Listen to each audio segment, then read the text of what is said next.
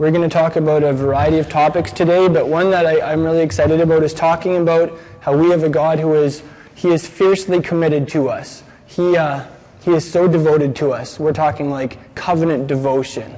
And it's really cool how the story of Isaac and Rebekah reflects that. And we're also going to talk about Jewish eschatology. Who can tell me what eschatology is? Yeah, like the eschaton in Greek is the end, right? So eschatology is talking about the, uh, the end of days, about things that are going to happen uh, at the culmination of history, right before Messiah comes back and uh, assumes the throne of David in Jerusalem. So uh, we're going to look at some fun stuff like that. Let's look at 2 Peter first. If you want to turn to 2 Peter. As, as you could hear in the translation that we're, we were reading, it had some of the original Hebrew names for these apostles. So Simon Peter in Hebrew is Shimon. Everybody say Shimon. Shimon is like, it was the Jewish name of that time. I think there are nine different Shimons in the New Testament. I'm going to do a little, I'm going to do a little overview of the Hebrew names of people in the, in the, uh, in the apostolic scriptures. Yeah, and uh, I counted them, so that's how I know that. Um, Peter is uh, from the Greek Petros, which means rock. Um, the Aramaic, which is very close to the Hebrew name for, uh, for this guy, is uh, Kepha. Everybody say Kepha. You remember sometimes he was called Cephas? Yeah, well, that Cephas is from Kepha, the Aramaic word for rock. So if you can imagine a guy named Rocky, in, in, in Greek you'd call him Petros, and in Aramaic you'd call him Kepha. That was the nickname that Yeshua gave this apostle. He basically named him Rocky. So this is, this is a letter from Rocky to the faithful. Like, that's the idea, right? We say Peter or whatever, and we don't have a clue what it means in their language, but that's what it means. It's like Simon the Rock. So um, we're going we're gonna hear from the Rock today. Caiaphas was also the high priest. That was a different name, but it might have been related. Yep. he, uh, he defines himself here as a, a bond servant. And that has the connotation of slave. He's like a slave of the Messiah which is really cool. But it also has the connotation of uh, the type of servant that's defined in the Torah. You remember there's a special ritual. If you want to serve someone for your whole life because you're so devoted to that person, then you go through a special ritual. And uh, that's what we're talking about here. When we get to that passage in the Torah, we'll read about it, and then we'll understand what was in uh, Shimon Kepha's uh, mind here. Okay, here, there's a word that I've wondered for years what it meant. When I was growing up, in, in an evangelical church. It's the word godliness. I, I can't say I ever really connected with that word. Like, it was a really good sounding word, you know, when it talks about it, but I don't feel like I ever really connected with that word. Like, I understood the concept of godly. It's, you know, I, like, to me, uh, to say someone's godly is a great compliment. Like, that, he's a really godly man. You know, it's like he's really tight with the Almighty. Um, maybe he uh, exudes characteristics of God. But uh, I, I really kind of wanted to know what that word meant. And so I did a word study on it this last week. And I want to share with you some of my findings. Maybe it'll help, help this word come to life for us. The reason I wanted to bring it up today is because in chapter 1, verse 3, he talks about godliness. He talks about how the power of God has given us everything we need to live a godly life, to practice godliness. And, uh, wow, second time. And um, I lost my bookmark for the second time. and uh, interestingly enough, if you're reading the, uh, the books of the apostolic scriptures in their original manuscript order, then this is the first time this term is mentioned. And I'm really big on the law of first mention. The first time something's mentioned, it's really important, so we want to dig in. So let's, let's have a look at this term together. You know how a couple weeks ago we talked about how the authors of the New Testament, you know, we have the Bible in English, right? Um, it came to us usually translated from the Greek manuscripts, but you're dealing with a bunch of Jewish people who wrote the New Testament. So they thought in Hebrew terminology. That was their, that was their theological language. That was, that was their heart language. It was the language they prayed in. Um, it's the language they read the, you know, the, the Old Testament, the Hebrew Bible in. And so when we see a term, it's good to look at the Greek and understand the Greek, but also to retro-translate back into the Hebrew and ask what were they saying in Hebrew and how does that fit into the, uh, the thought pattern of the Tanakh, of the, of the Hebrew Bible. So we're going to do that with this word. I, I brought a couple of my translations again. We're going we're gonna spend some time with the sages, some of the uh, pioneers of the Messianic Jewish movement here. And uh, we're going to see what they have to say about this word in Hebrew and also what it says in Greek. Let's, let's look at the Greek first. The Greek word for godliness is uh, it's Strong's number 2150, and uh, it's, it's only used in this letter and in a couple of Paul's letters and once in the book of Acts. So it's not actually used very much. And it's the word uh, Eusebia. Everybody say Eusebia. That's like godliness or whatever. And uh, here, here, here's, uh, here's the passage from Acts chapter 3. It'll give you a better understanding of Eusebia. Um, it's when um, Peter and John heal the, the lame guy, and everybody's like, wow, and they're all cr- crowding around them in the temple. And uh, then we read, but when Peter saw this, he, relied, he replied to the people, Men of Israel, why are you amazed at this? Or why are you staring at us as if by our own power or our own Eusebia we had made him walk? And here in the New American Standard, it's translated as piety, our own power or piety. We, uh, we made him walk. It, uh, th- this word Eusebia, it comes from Strong's 2152, uh. And that word means like godly or devout or like pious, practicing piety. Okay? Did you hear that? Devout. One of the translations of this word is devout. So godliness has something to do with like being devoted to God, practicing devotion. this is interesting. Um, I have a couple of my versions here. here here's like the Aramaic uh, Peshitta text of the New Testament. It's what the Eastern Church has read.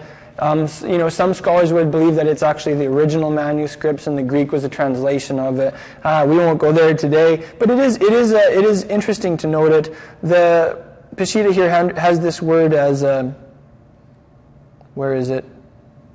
Yirat, Yirat Elohim, the fear of God. Then we have uh, Isaac Salkinson, a pioneer Messianic Jew from the 1800s. He wrote a very poetic version of the New Testament in Hebrew. He has the word Yirat Shemaim, the, the fear of heaven here. But what, the one that I like most is Delitzsch. Um, I, I, think Delitzsch is onto something here. Again, he's like, he was like a Christian Hebraist from the 1800s. He rendered this word as chasidut. Can you say chasidut? It's like ut on the end of a word means uh, a state of being, right? So like I am in, uh, because I'm an Abba, I'm a father, I, uh, I am in a state of abba, Abbahut, being an Abba. You can hear the ut on the end, right? So chasidut means being a chasid in, in Hebrew. Uh, what is a chassid? Hmm. That is where things get really cool. Because this Torah portion is where that Hebrew term chassid first comes up. And I want to go there. Have any of you heard the term like chassid before? Have you ever heard of Hasidic Jews? The, the Hasidic movement? Yeah, I mean, it's a, it's a term that most people know, hey? What m- most people don't know is that it's used all the way back in uh, these chapters of Genesis and it describes something about God, and it describes something about us when we're like really devoted to Him. And it really brings that whole concept of godliness to life for me. Um, the other, the other place where this tr- um, word comes up is in the uh, in Paul's letters. Specifically, not in all of them. They only come up in his personal letters. When he's writing to Timothy or Titus, they're like his proteges, right? When he was writing to these guys, he used this term this idea of godliness. So whatever, whatever this term meant to Paul, it wasn't like a big public thing that he, he talked about a lot, at least that he never touched on in his letters. It seems like it was more of a, like an inner concept for him. It was like a personal practice. So well, let's look at one more, one more place where this term comes up in the book of Acts. Acts chapter 10, verses 2 and 7. It's describing Cornelius, who is like probably a rock solid, tough Roman soldier. I mean, he was, he was in charge of 100 Roman soldiers. He had probably seen some pretty fierce combat in his time. And he was also devout. It says that he prayed regularly. Like at the, at the set times of prayer, every morning, afternoon, he would like go off and he would just pray to God, hey? And uh, I really admire Cornelius, actually. And uh, it says that he was, this word, Eusebius, he was, uh, he was devout. Like he was really devoted to God. He prayed every day, hey? And the Hebrew term there is he was chassid. Everybody say Hasid. He was like, he was a hasid in the sense of he was devoted to God. He practiced godliness. So that's kind of a cool connection there. The whole concept of godliness, it means like somebody who prays every day. That's pretty simple, hey? That's a, like something on more of a practical level. So that's, that's kind of an overview of this term as it's used in the apostolic scriptures. Let's look at this term now in this parasha. In, uh, in Genesis chapter 24, if you want to turn to Genesis 24. I need sticky notes for bookmarks so I don't have to like be jumping down every five minutes, hey?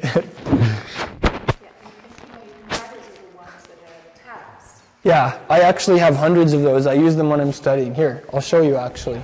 This is totally off base, but that's okay because I'm sometimes I'm a little off base. See this? You can see how far I got in the book because it's it's crammed with yellow sticky notes.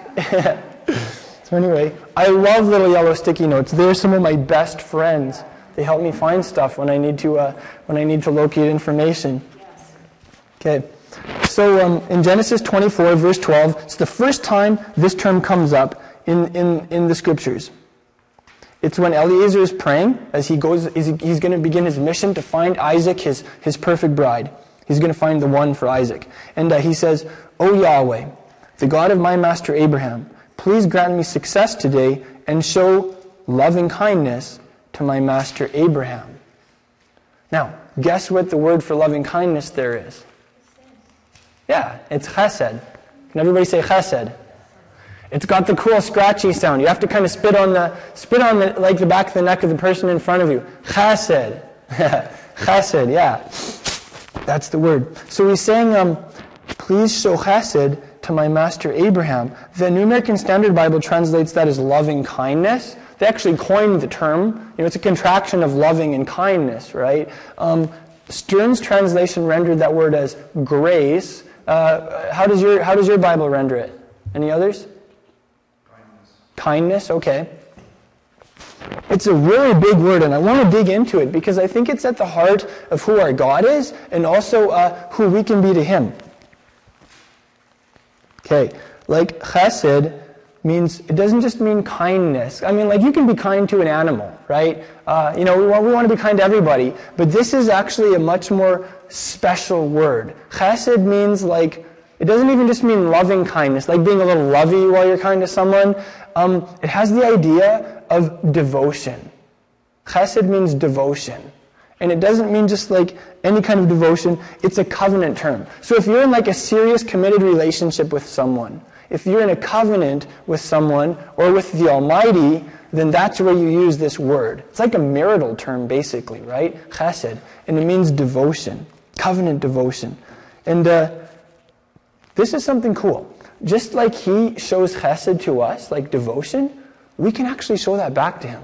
Think about that for a sec. Like when we think of things like grace and loving kindness, like that's stuff that we receive from God, right? He shows us loving kindness and grace, but it's not like we can really show loving kindness or grace to God. Like God doesn't need me to be gracious to him. You know what I'm saying? Maybe I'm mad sometimes at him and I need to like get over it and be gracious, but that's not the idea here.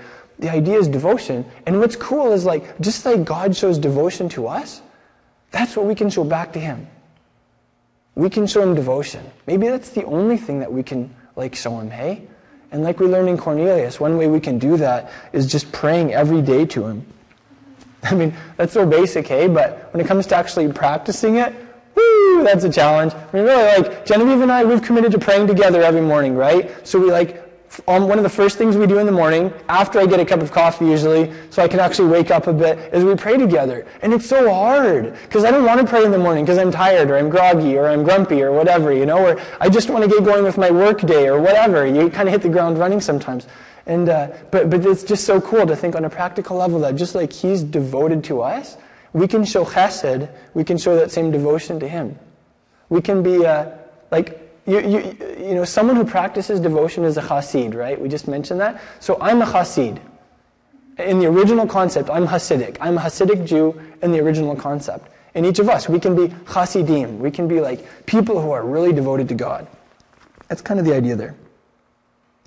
Yeah, you, you could, uh, you could, it's like he has shown us intense devotion based on our mutually co- committed relationship. And we can show him that same intense and committed devotion back. Then uh, in 24, 27, chapter 24, verse 27, he uses another term. He couples it with the word with the term chesed. It says uh, he's praying again, and uh, he's saying, he said, "Blessed be Yahweh, the God of my master, excuse me, the God of my master Abraham, who has not forsaken his chesed and his truth toward my master. As for me, Yahweh has guided me in the way to the house of my master's brothers." So did you notice that? He used the term chesed, and then he coupled it with the term truth. Now, when, when I use the term truth, what do you think of? In English, it means like the facts. It means reality. It means uh, saying something that's true um, as compared to saying something that's not true or lying. That's usually how we think about it, right? But uh, we also have another usage of the word also. Let's say in love songs or country songs, when it talks about being true to somebody. It's not talking about being factual or always telling them the truth necessarily. It's more talking about being loyal, right? It's like, I'm going to stick with you. Yeah. And that's the idea behind this word. The Hebrew word is emet. Can we all say emet? Emet. You could spell it E M E T. I have some friends in Saskatoon and they just had a son and they named him Emmett because of this word. I thought that's a pretty cool name for a boy. Emmett. It's the Hebrew word for truth in the sense of like fierce loyalty. Like, you know, someone that you're fiercely loyal to, you have emet to that person. Yeah, it's a cool name. So again, this, uh, this Hebrew term, also, emet, truth, it's a relational term. It's not a metaphysical term talking about states of reality. It's relational. It's used in the context of a covenant, a mutually committed relationship. So, uh, this, so this couplet here, chesed and emet. The Hebrew word and is va right? So if we wanted to say like uh, chesed and emet, we would say chesed ve emet. I'm a Hebrew teacher, so I can't help myself right now. I'm teaching you Hebrew, okay? It's a chesed ve emet. Can you say that after me? Chesed ve emet. Yeah, and uh, it's a beautiful term. You could, you could say that chesed ve emet, the full idea in Hebrew means fierce devotion and loyalty based on a mutually committed relationship, a covenant relationship. That's like chesed and emet. I, I, I'm going to tell a story for a second. Like when Jesse and I were first talking um, in my truck, like the way he talked about Jesse, I was like, wow, he has chesed and emet for Jesse. Like he's fiercely devoted to her. He has like a serious loyalty thing for her, right? And uh, that, that's an example from like our friendship that I've seen, you know? So these are words that we all show in like our relationships with people and hopefully also our relationship with uh, the Holy One. Um, here, here's a really cool poetic usage of this couplet. Chesed ve'emet in uh, Proverbs chapter 3, verse 3. You know, the, you know the one about like trust in the Lord with all your heart and lean not on your own understanding, right? Everybody knows that passage in Proverbs 3. But here's, here's the verse directly before it. It says, uh, Proverbs 3 3, don't let chesed and emet leave you. Don't let them leave you. Bind them around your neck. Write them on the tablet of your heart. Isn't that poetic? Like these words for, uh, it's like, it's like saying don't let fierce covenant-based devotion and loyalty leave you. Like bind them around your neck, like, you, like you'd wear them like a necklace. You know, um, write them on the tablet of your heart. I mean, that, that is, that is, hmm? Yes, that's right. In Deuteronomy 6, what does it say about the words of Torah? Bind them as a sign on your hand and let them be as totafot, frontlets between your eyes. Those are, those are phylacteries. How many of you have seen like Jewish people actually binding tefillin, like wearing the black leather box as the phylacteries? Yeah, that's the idea. Actually, that was the next thing, next thing I was going to share, Hannah. Like, we're so tracking. Um, like, the act of binding tefillin, it's best understood in the context of chesed and emet. It's like it's a fierce, it's an act of fierce covenant-based devotion and loyalty. Yeah. There's one other place where this couplet, chesed ve'emet, is used, and it's really meaningful also. John chapter 1, verse 17.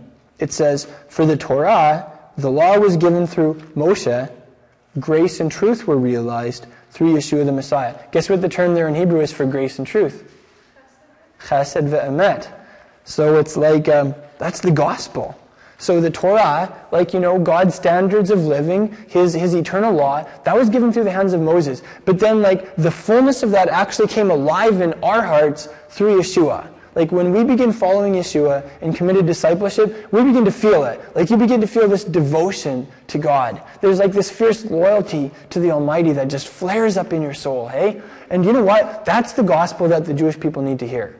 Because if, if you're Jewish, sometimes it's just a cultural thing. You grow up doing Jewish stuff, you know. Uh, it doesn't necessarily have anything to do with God. You can do Shabbat every week. You can do Passover. You don't even have to believe in God to do that stuff in the Jewish world. It's like, yeah, okay, that you have the Torah, and that's good. The, the Torah is true. It is eternal. But it's not enough. Because, like, that, that covenant-based devotion, that fierce loyalty to God himself, that only really comes into our hearts through Yeshua when we begin following him as our, as our Savior, as our Rabbi, hey? And that's been my personal experience. It's, it's like Yeshua's the kicker for me. He's the one who really makes this stuff come to life. Like, he's the one why I'm, why I'm here on Shabbat, why we have a synagogue in Prince Albert. You know, that, that's our testimony of him. Yeah. Let's talk about love stories for a couple minutes here. Like, this is the best love story, I think, in all of Scripture. Isaac and Rebekah and how they come together. It is so miraculous. Like, Eliezer travels hundreds of miles to the hometown where Abraham came from. The first girl he bumps into happens to be like their distant relative, and she's perfect for Isaac. Like, wow, hey? And I mean, you can tell too that he was floored. He was literally floored. Twice in the story, like, he just goes down on his face and starts worshiping and praising God because he's blown away, hey? So I, I, really, I really like that. Um, here's my favorite Hebrew verse from, from, uh, from this story in Genesis 26. It's in verse uh, 64. In Hebrew, I'll, I'll, read it to you in Hebrew and then English, each phrase. Says, uh, Vatisa Rivka et Eneha. And, uh, and, Re- and Rebecca lifted up her eyes, Vatira et Yitzchak, and uh, saw Isaac, Vatipur me'al hagemal, and uh, fell off the camel. Oh, 24. Thanks, Genevieve. It's like, I don't know, there's something about Isaac, like it wasn't just Eliezer getting floored in the story. When Rebecca first saw Isaac, she fell off the camel. It says in Hebrew. It's really funny. It's like, wow, what, what do you call that? Like, like here, he must have been a real knockout or something. I don't know. Yeah, swept right off the camel. So anyway, that's that's romantic right there. And then Genesis 26 or verse so Genesis 24, 64. Yeah. Okay. Here, here, here's something cool. Um, this is, I think, especially applicable to, you know, when someone is single and they're looking for their life mate, but it's also true to all of us as, uh, let's say, as husbands and wives, and also as male and female, like just as men and women. We see Isaac doing something in this, in this passage, and we see Rebecca doing something. And I feel like these are two areas where God is, is maybe calling us to grow also. It's an area that we can focus on. What was Isaac doing in this portion? Let's look at him first. Um, Genesis 24, verse 63. So, like, Eliezer's gone to go find a bride for Isaac. Can you imagine being Isaac? I would be so nervous. I would be, who, like, who is he going to bring back? This is, a, this is suspenseful. He's gone for weeks. And um, then finally, they're coming back. And what is Rebecca doing? I mean, what is Isaac doing? It says um, that he was walking in the field. He was out in the countryside. He was hiking in the evening. And uh, what was he doing? It says he was meditating. So Isaac was out in the countryside meditating in the evening. Maybe he had gotten his, his day of work done or whatever. The Hebrew term there is suach. You could say he was suaching. And uh, that, like that, that word has the concept of, of like meditating, of, of thinking deeply, hey? And uh, maybe that's a challenge for, for all of us men to uh, take time to contemplate life, to think deeply. If you have a strong work ethic, if you love to work hard, this is a hard one. This is one hard one for me. it's something I've been learning about lately, like actually taking time to stop and think about life on a deeper level. Uh, something Genevieve and I have started doing has really helped in that regard. Every Friday evening before our special Sabbath evening dinner, we like to go for a walk in the country. And uh, sometimes they're short walks, sometimes they're more like hikes, but it gives us time to just get away from everything and uh, just talk about the week. We talk about the past week, we review it, talk about the highs and the lows, um, talk about things that were like some of the, the real, the real uh, our favorite things from the week, um, things we learned. And it's really great for me because seriously, like by Friday, I don't even remember what happened on Sunday. Like it's gone, you know? So I, I feel like it's really helped me to stay more sane, to stay more in touch with life, and uh, to think more deeply. And I, I find that it really revives my spir- me spiritually too. And uh, hey, that's what Isaac was doing. So, you know, points for Isaac on that one. He was off to a good start. Um, what was Rebecca doing back home? In uh, Genesis 24 16, Rebecca was like uh, doing normal life, really. You know, she was just going out to the well to get water. And how did Eliezer know that Rebecca was the one? Was he like, okay, God, the most beautiful woman who comes out here, that's got to be the one for, for Isaac, right? Is that what he said? No, he was like, the one who, who uh, offers to water my camels, like the one who has a servant's heart, the one who's really helpful. She's the one. And, and sure enough, that's the way it worked, hey? So it's cool that Rebecca was like, she was cultivating a servant's heart. She was like learning how to be a kind person, how to be, how to be helpful. You know, I, I really admire that. That is what Rebecca was focused on. Um, maybe that's something we can we can learn too. You know, for those of us who live at home maybe and are, are single. I don't know if any of us here really, really applies to any of us, but you know, for younger people in the messianic community, learn to honor and get along with your parents and family members.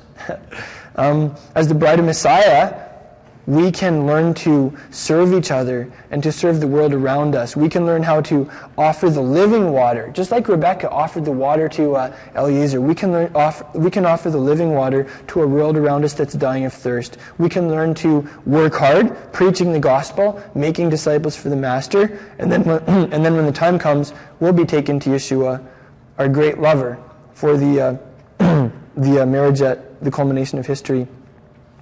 Here, here are two things that, um, you know how we've been talking about legacy? Hannah just had a, grand, a grandchild. Um, I think, man, most of us here have grandchildren already. And, uh, but we've been talking about praying for our children and grandchildren. Like even before we have kids, praying for them maybe years before they're born, right? Just so that when the time comes, we can say, you know what, we've been praying for you. You know, praying for your great, great, great, great grandchildren, knowing that God is going to answer those prayers that that could make all the difference in their lives. I, I want to give you two practical things along those lines, things that we can be praying. Um, the story of Isaac and Rebekah. Wow. I'll, I'll share with you something that I see here that we can be praying.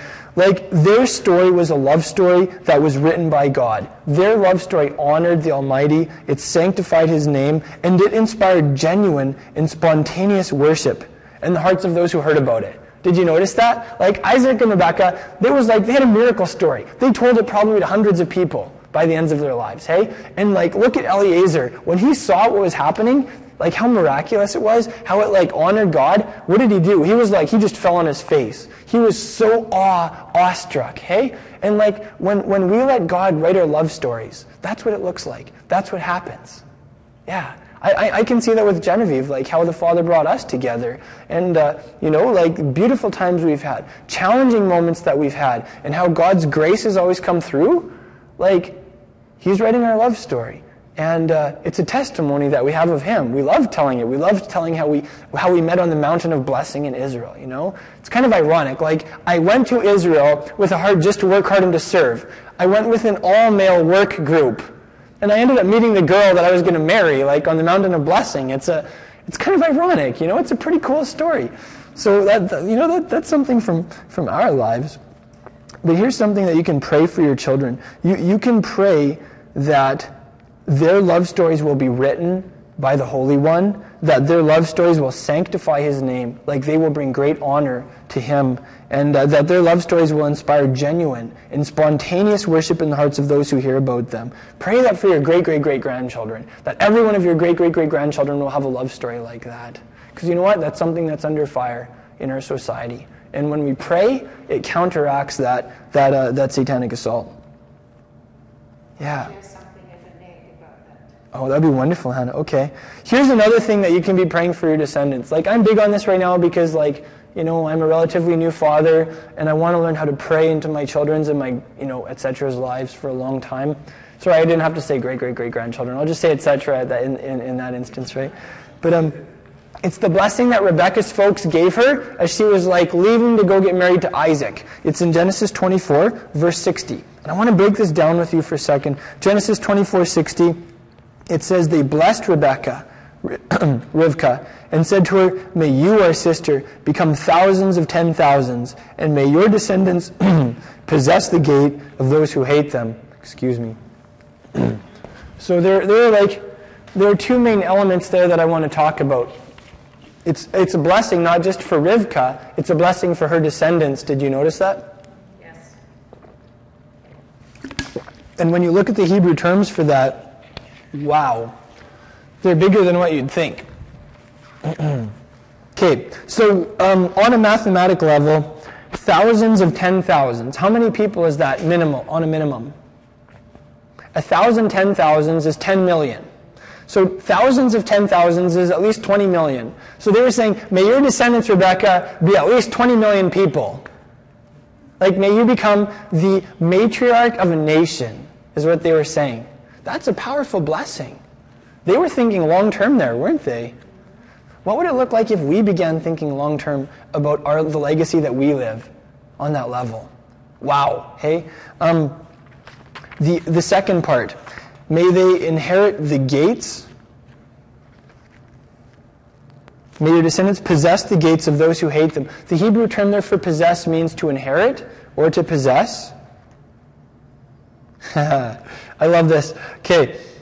It's like it means to inherit or possess, and the root word there is rosh, which is the Hebrew word for head. What's the connection? It's like um, it's like it implies headship or leadership. So when it talks about possessing there, it's talking about headship or leadership, okay? What does the gates mean? That's a specific term.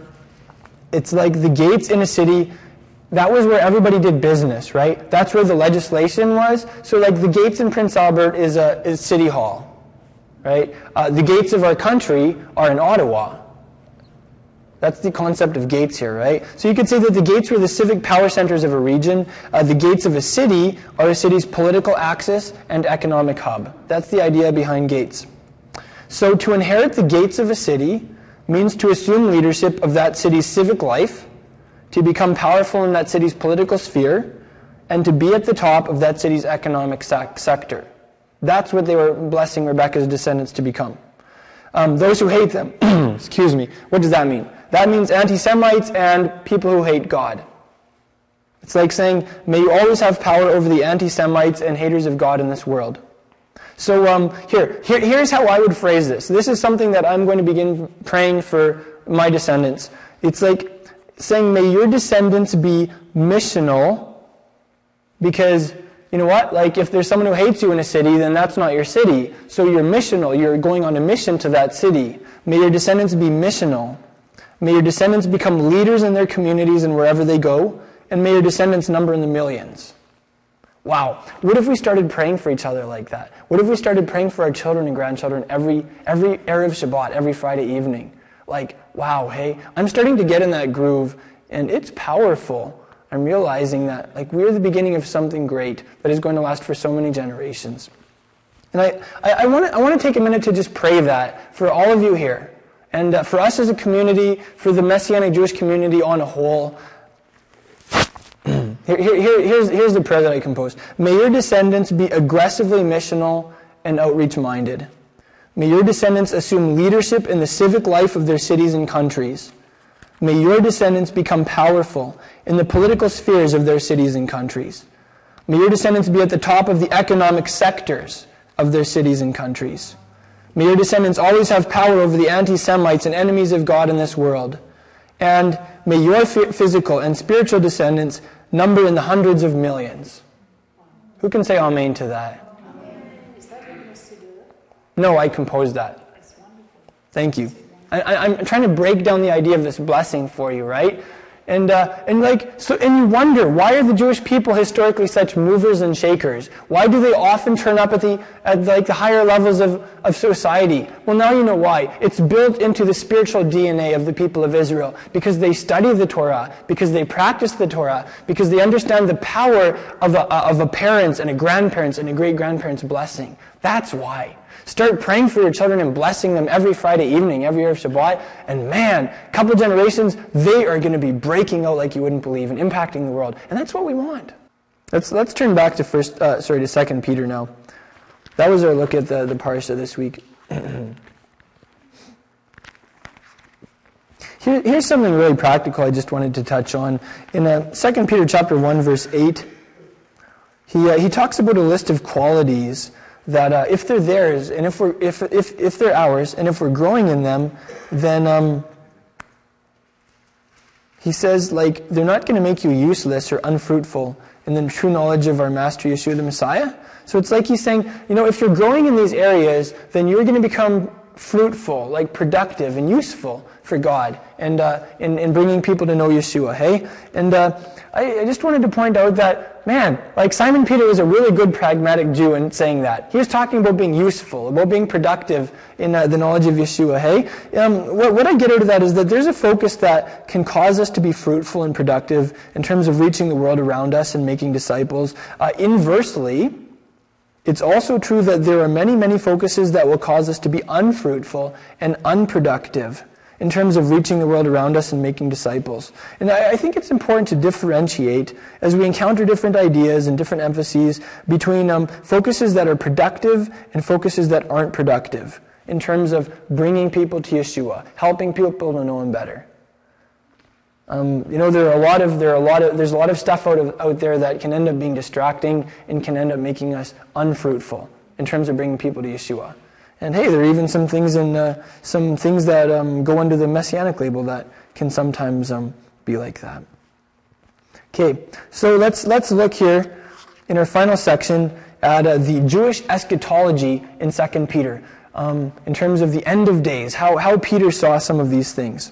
In uh, in uh, chapter 1, verse 19, he says to uh, pay attention to something. And uh, this is what he compares it to. He compares it to like a light shining in a dark place. So I brought my Makita, my Makita light to uh, exemplify that. I kind of wish it was dark in here. It would, it would be a lot. It would be a lot more useful. Hey, but the idea is, he said, the Holy Scriptures, they're like the light that's shining in a dark place. I'm going to be careful not to like shine this in your eyes because it's a pretty good beam. But anyway, you can imagine, um, let's say, being out in the middle of a forest, a really dark forest, and you're totally lost. Or maybe you, uh, maybe you have a map and you know, like, there's a path, but you can't even see your way. Hey, there we go. Thanks, Mike. I really want to shine this in your eyes, actually, because because, uh, I don't know, you just have this impulse when you have a light to be like, ha ha ha, you know, but I'm not going to. I wonder how that would look in the camera. I'll shine it in the camera because um, our live streaming audience, you know, it's not going to hurt them. How does that look? There we are. I'll go back and check the recording and see how that did. But anyway, all right, beaming down. But that, that's the picture that he gives for the Holy Scriptures. It's like when you're in a dark night and you're disoriented and you can't see where to go, when you get in the Word, when you get in the prophetic element of the Word, it's like your flashlight, right? It's like you're lost and you can't see where you're going. And when you connect with the Word, it's like flicking on the flashlight. And all of a sudden you can navigate, you can see where you're going, hey? And then, uh, and then he said, you know, the, uh, the ultimate goal is then the sun rises, which is when we really get to know Yeshua, when he comes back. And that's like the morning star appearing, the, the day dawning. That's, that's a very beautiful uh, poetic description, too. Leave that there for now. Hey, thanks, Mike. Next time we'll have to like put sheets over all of the skylights in here, and then we can make it really dark for the uh, for the illustration. I'll call you guys up. You can come early and put, get up on the roof and do that. Yeah, right. Right. Okay. I'll remember that, Wayne. so, so he says here, he says, like, that's the prophetic word. Now, what prophetic word is he talking about? What was the Bible that Peter read? It was the Hebrew Bible, what's commonly called the Old Testament, right? Hmm. He's like saying to pay attention to the things in there. Think about that. Like, who, who are some of the prophets? Uh, Abraham, it says, he was a prophet. So Abraham is included in these, uh, these, uh, these prophets. Uh, Moses, the author of the Torah, he was the foremost of the prophets of Israel. So in that regard, the whole Torah is part of the prophetic word that Peter was saying, like, let's pay really, pay really close attention to this, hey? Here, here's a principle from Isaiah, chapter 46, verse 10. It says that God declares the end from the beginning. The Hebrew there says, Magid, Reshit, Me'acharit. Like, he declares the end from Genesis. So the book of Genesis has some very strong prophetic elements in it that tell us about the end of days, that tell us about the culmination of history, that, that describe the messianic era, even when Yeshua comes back. Sometimes I think certain elements in the, in the Tanakh, like in the Hebrew Bible, I don't think they get as much airtime.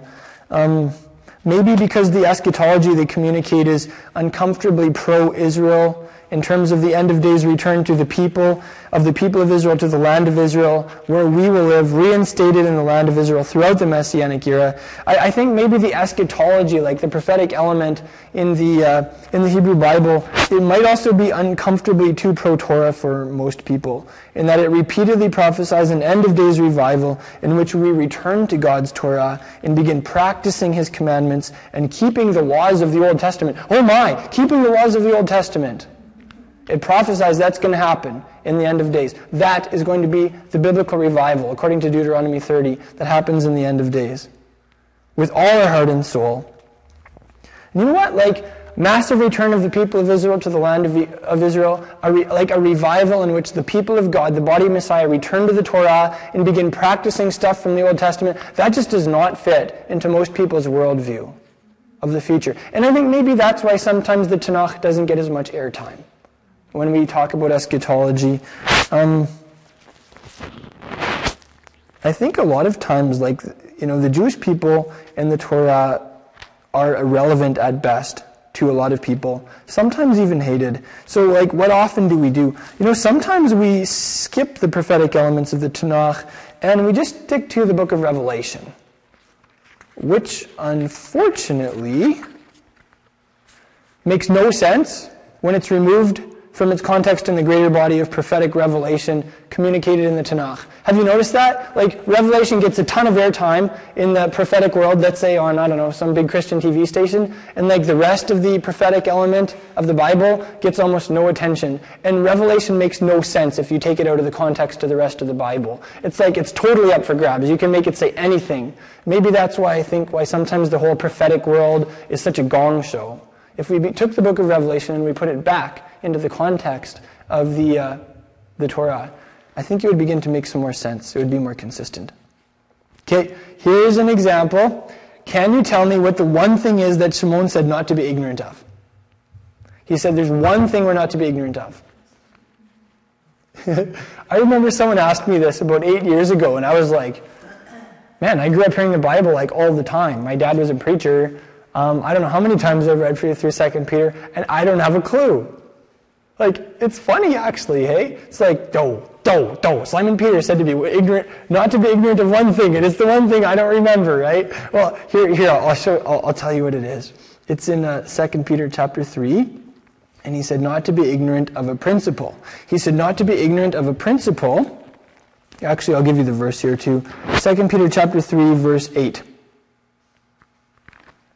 He said, don't be ignorant of the principle taught by Moses, you know, like the Moses who wrote the Torah, in Psalm 90, verse 4, that with Yahweh a day is like a thousand years, and a thousand years are like a day. That's the, that's the thing he said, like, make sure you don't, you don't, like, overlook this fact. Why? Why did he say that? Well, he's talking in the context of eschatology here, Jewish eschatology, um, you know, referencing a psalm that Moses wrote. Here's something interesting. Based on this concept of a day in a thousand years, the Jewish sages and the apostles inferred from this passage that just like the week has seven days, the first, you know, the week of creation has seven days, there would be 7,000 year days of world history, with the final millennial day being the reign of Messiah on earth. So, you know, you have like six work days and then you get to take it easy and rest on Shabbat and it's a beautiful time. Correlatively, the Jewish sages of old said, okay, so that means there's going to be 6,000 years of world history, and then Messiah is going to come, and there's going to be like the, uh, the Messianic era. Um, the term we would use from Revelation is like the thousand year reign of Christ, right? Wow. That's in Revelation too. That isn't just traditional Jewish eschatology. The thousand year reign of Christ. That's like a patently Jewish eschatological concept. Here, I'm going to read, I'm going to read you uh, two. Uh, two short passage, passages. One is from an early Christian source, another is from an early Jewish source. I'm going to read you something from the book of Barnabas. Now, Barnabas is not like, not scripture. Um, the, the early, uh, sages had very good reasons for not including the book of Barnabas in the New Testament, but it was something that was read widely in the 100s, and it does help us to understand how believers thought, how some believers thought back then. So that's why I want to share this with you. It's just, it's interesting on that level, more of a scholastic level. In Barnabas chapter 15, he references this idea, and he says, The Sabbath is mentioned at the beginning of the creation, and God made in six days the works of his hands, and made an end on the seventh day and rested on it and sanctified it. Attend, my children, to the meaning of this expression, he finished in six days. This implies that the Lord will finish all things in 6,000 years. For a day is with him a thousand years. And he himself testifieth, saying, Behold, today will be as a thousand years. Therefore, my children, in six days, that is, in 6,000 years, all things will be finished and he rested on the seventh day. This means when his Son, coming again, shall destroy the time of the wicked man and judge the ungodly. Wow. So did you hear that? There was, a, there was an element in the early, in the early church that believed the same thing that uh, Simon Peter was talking about here, which is a, a Jewish idea. This is also in the Talmud, like in the traditional Jewish literature. This is a fascinating passage because it talks about how Jewish people thought Messiah was going to come about 2,000 years ago and why they thought that. Get this. It's in uh, Sanhedrin 97a. It has been taught in accordance with Rabbi Katina. Just as the seventh year is one year of release in seven. So you know what, what he's talking about there, right? Like in the in Israeli agriculture, every seventh year you let the land lie fallow, summer fallow. You give it a rest, right? It's called the year of release, the Shnat Hashmita. So he's saying um, it's been taught in accordance with Rabbi Katina. Just as the seventh year is one year of release in seven, so is the world. One thousand years out of seven shall be fallow, as it is written, and the Lord alone shall be exalted in that day. And it is further said, a psalm and song for the Sabbath day, meaning the day that is altogether Sabbath. Maybe you've heard the Hebrew term before, Yom Shekulo Shabbat. It means like a day that is altogether Shabbat. It's in a famous uh, Messianic Jewish song. Anyway, meaning the day that is altogether Sabbath, and is also said, For a thousand years in thy sight are but as yesterday when it is past. Okay, this is the kicker right here. The Tanakh of Elijah teaches the world is to exist 6,000 years. In the first 2000, there was desolation. That was like in the early 2000 when the world was in a state of relative anarchy. Then, for 2,000 years, the Torah flourished. That began around Abraham. Abraham taught people God's Torah, he, uh, he brought them to faith. And the next 2,000 years is the Messianic era. But through our many iniquities, all these years have been lost. So, did you get that? From Abraham until when Yeshua came was about 2,000 years. So they were saying that final 2,000 years was supposed to be the Messianic era, but because of our sins, Messiah never showed up. Now let me ask you, was it true that Messiah never showed up on schedule to inaugurate the days of Messiah? Or was it true that because of our sins, some of us didn't come to faith in him or recognize him? Maybe that's more the case. Yeah. So isn't that interesting? Traditional Jewish source says Messiah was supposed to come 2,000 years, and he never showed. Wow, hey? Yeah, Here, here's the footnote in the Talmud to that passage. He should have come at the beginning of the last 2,000 years. The delay is due to our sins. Woo. Wow. That, again, I'll give you the reference for that, because if you're ever in a conversation with a Jewish person, that's a powerful verse. Traditional Judaism teaches in Sanhedrin 97a that Messiah was supposed to come 2,000 years ago. Yeah, Maybe he did. anyway, um, that's like the historical background to Simon Kefa saying not to be ignorant of the principle, this principle that was taught by Moses. Okay.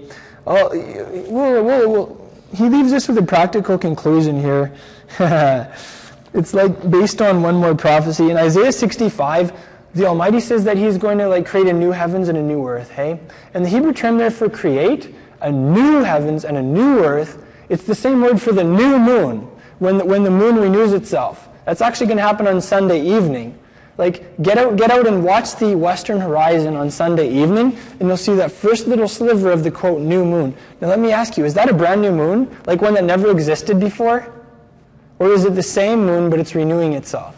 Yeah, it's renewing itself, right? It's, it's chadash, it's new. Well, that's the same word for the new heavens and the new earth. And uh, Simon Peter says this is a promise that we are watching for. He says, We are watching for the new heavens and the new earth in which righteousness dwells. And uh, the passage he's quoting here, Isaiah 65, the context here is God renewing the city of Jerusalem. Wow, hey? okay, I'll, tell you one story about that here. In 2 Peter chapter 3, he, uh, he talks about like the new heavens and the new earth, but he also talks about how there's going to be some massive destruction before that happens like major meltdown. Like, um, I don't know. What, what, what, what movies kind of would, would really communicate that idea? Like global meltdown, basically. Armageddon. Armageddon, okay. Maybe a scenario kind of like that, right? And uh, nuclear war, yeah, something like that. Maybe they have enough nuclear weapons to destroy the whole Earth, like to like totally destroy the entire planet several times over, hey? Anyway, Simon Peter says some stuff like that's going to happen um, before God renews the heavens and the earth and makes everything right again. And uh, my buddies and I, like, I used to have some buddies in Rosthern, and we were really tight. I would hitchhike up there like every weekend and, and spend time with them, and we had a lot of fun. And uh, we read that passage, and uh, it was like really useful sometimes. Uh, we were really into vehicles, like we loved nice cars. So we would like sit there and ogle nice cars when they went past, right? And then we read this passage and we are like, hey, everything's going to burn in the end. So we kind of, we started like, whenever we'd see nice cars or something, we'd be like, wow, that's a nice car. And then we'd be like, eh, it's to burn. it's all to burn. And that was like, that kind of helped, helped us stay, stay focused on what's really important and not just, you know, maybe becoming too materialistic or whatever. So you can, you can include that in your like, um, your liturgy, your daily liturgy. It's all to burn. Just say that every now and then. You might if it's really important. I'm, I'm kind of joking, right? But maybe there's an idea there. So here, here's Simon Peter's conclusion in uh, chapter 3, verse 17. He says, Be on your guard so that you aren't carried away by the error of unprincipled men and fall away from your own steadfastness. He's like giving people a warning that there's some stuff in Paul's letters that's really hard to understand.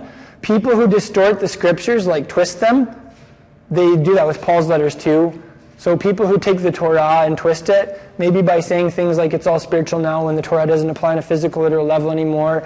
Um, if people do that, it's going to be really easy to you know make a mess of Paul's letters too and misinterpret them. So he gives a warning, and then he says, "So be on guard against errors like this." And uh, then in 3 verse 14, he gives him the other practical application. He says, uh, Therefore, beloved, since you're looking for these things, you know, like the new heavens and the new earth, like everything burning in the process. Um, be diligent to be found by him in shalom. So that's what he brings it down to. And shalom is a relational term too. So it's like he's saying, okay, if you're watching, if you're expecting this stuff to happen, like get along with each other until then. Thank you for joining us in this message. I pray that it's been an inspiration to you in your discipleship to Yeshua the Messiah. Crown of Messiah is a relatively small congregation with a massive mission. We're not just making disciples and teaching the Word of God here in our city. We're also doing that internationally through vehicles such as the internet.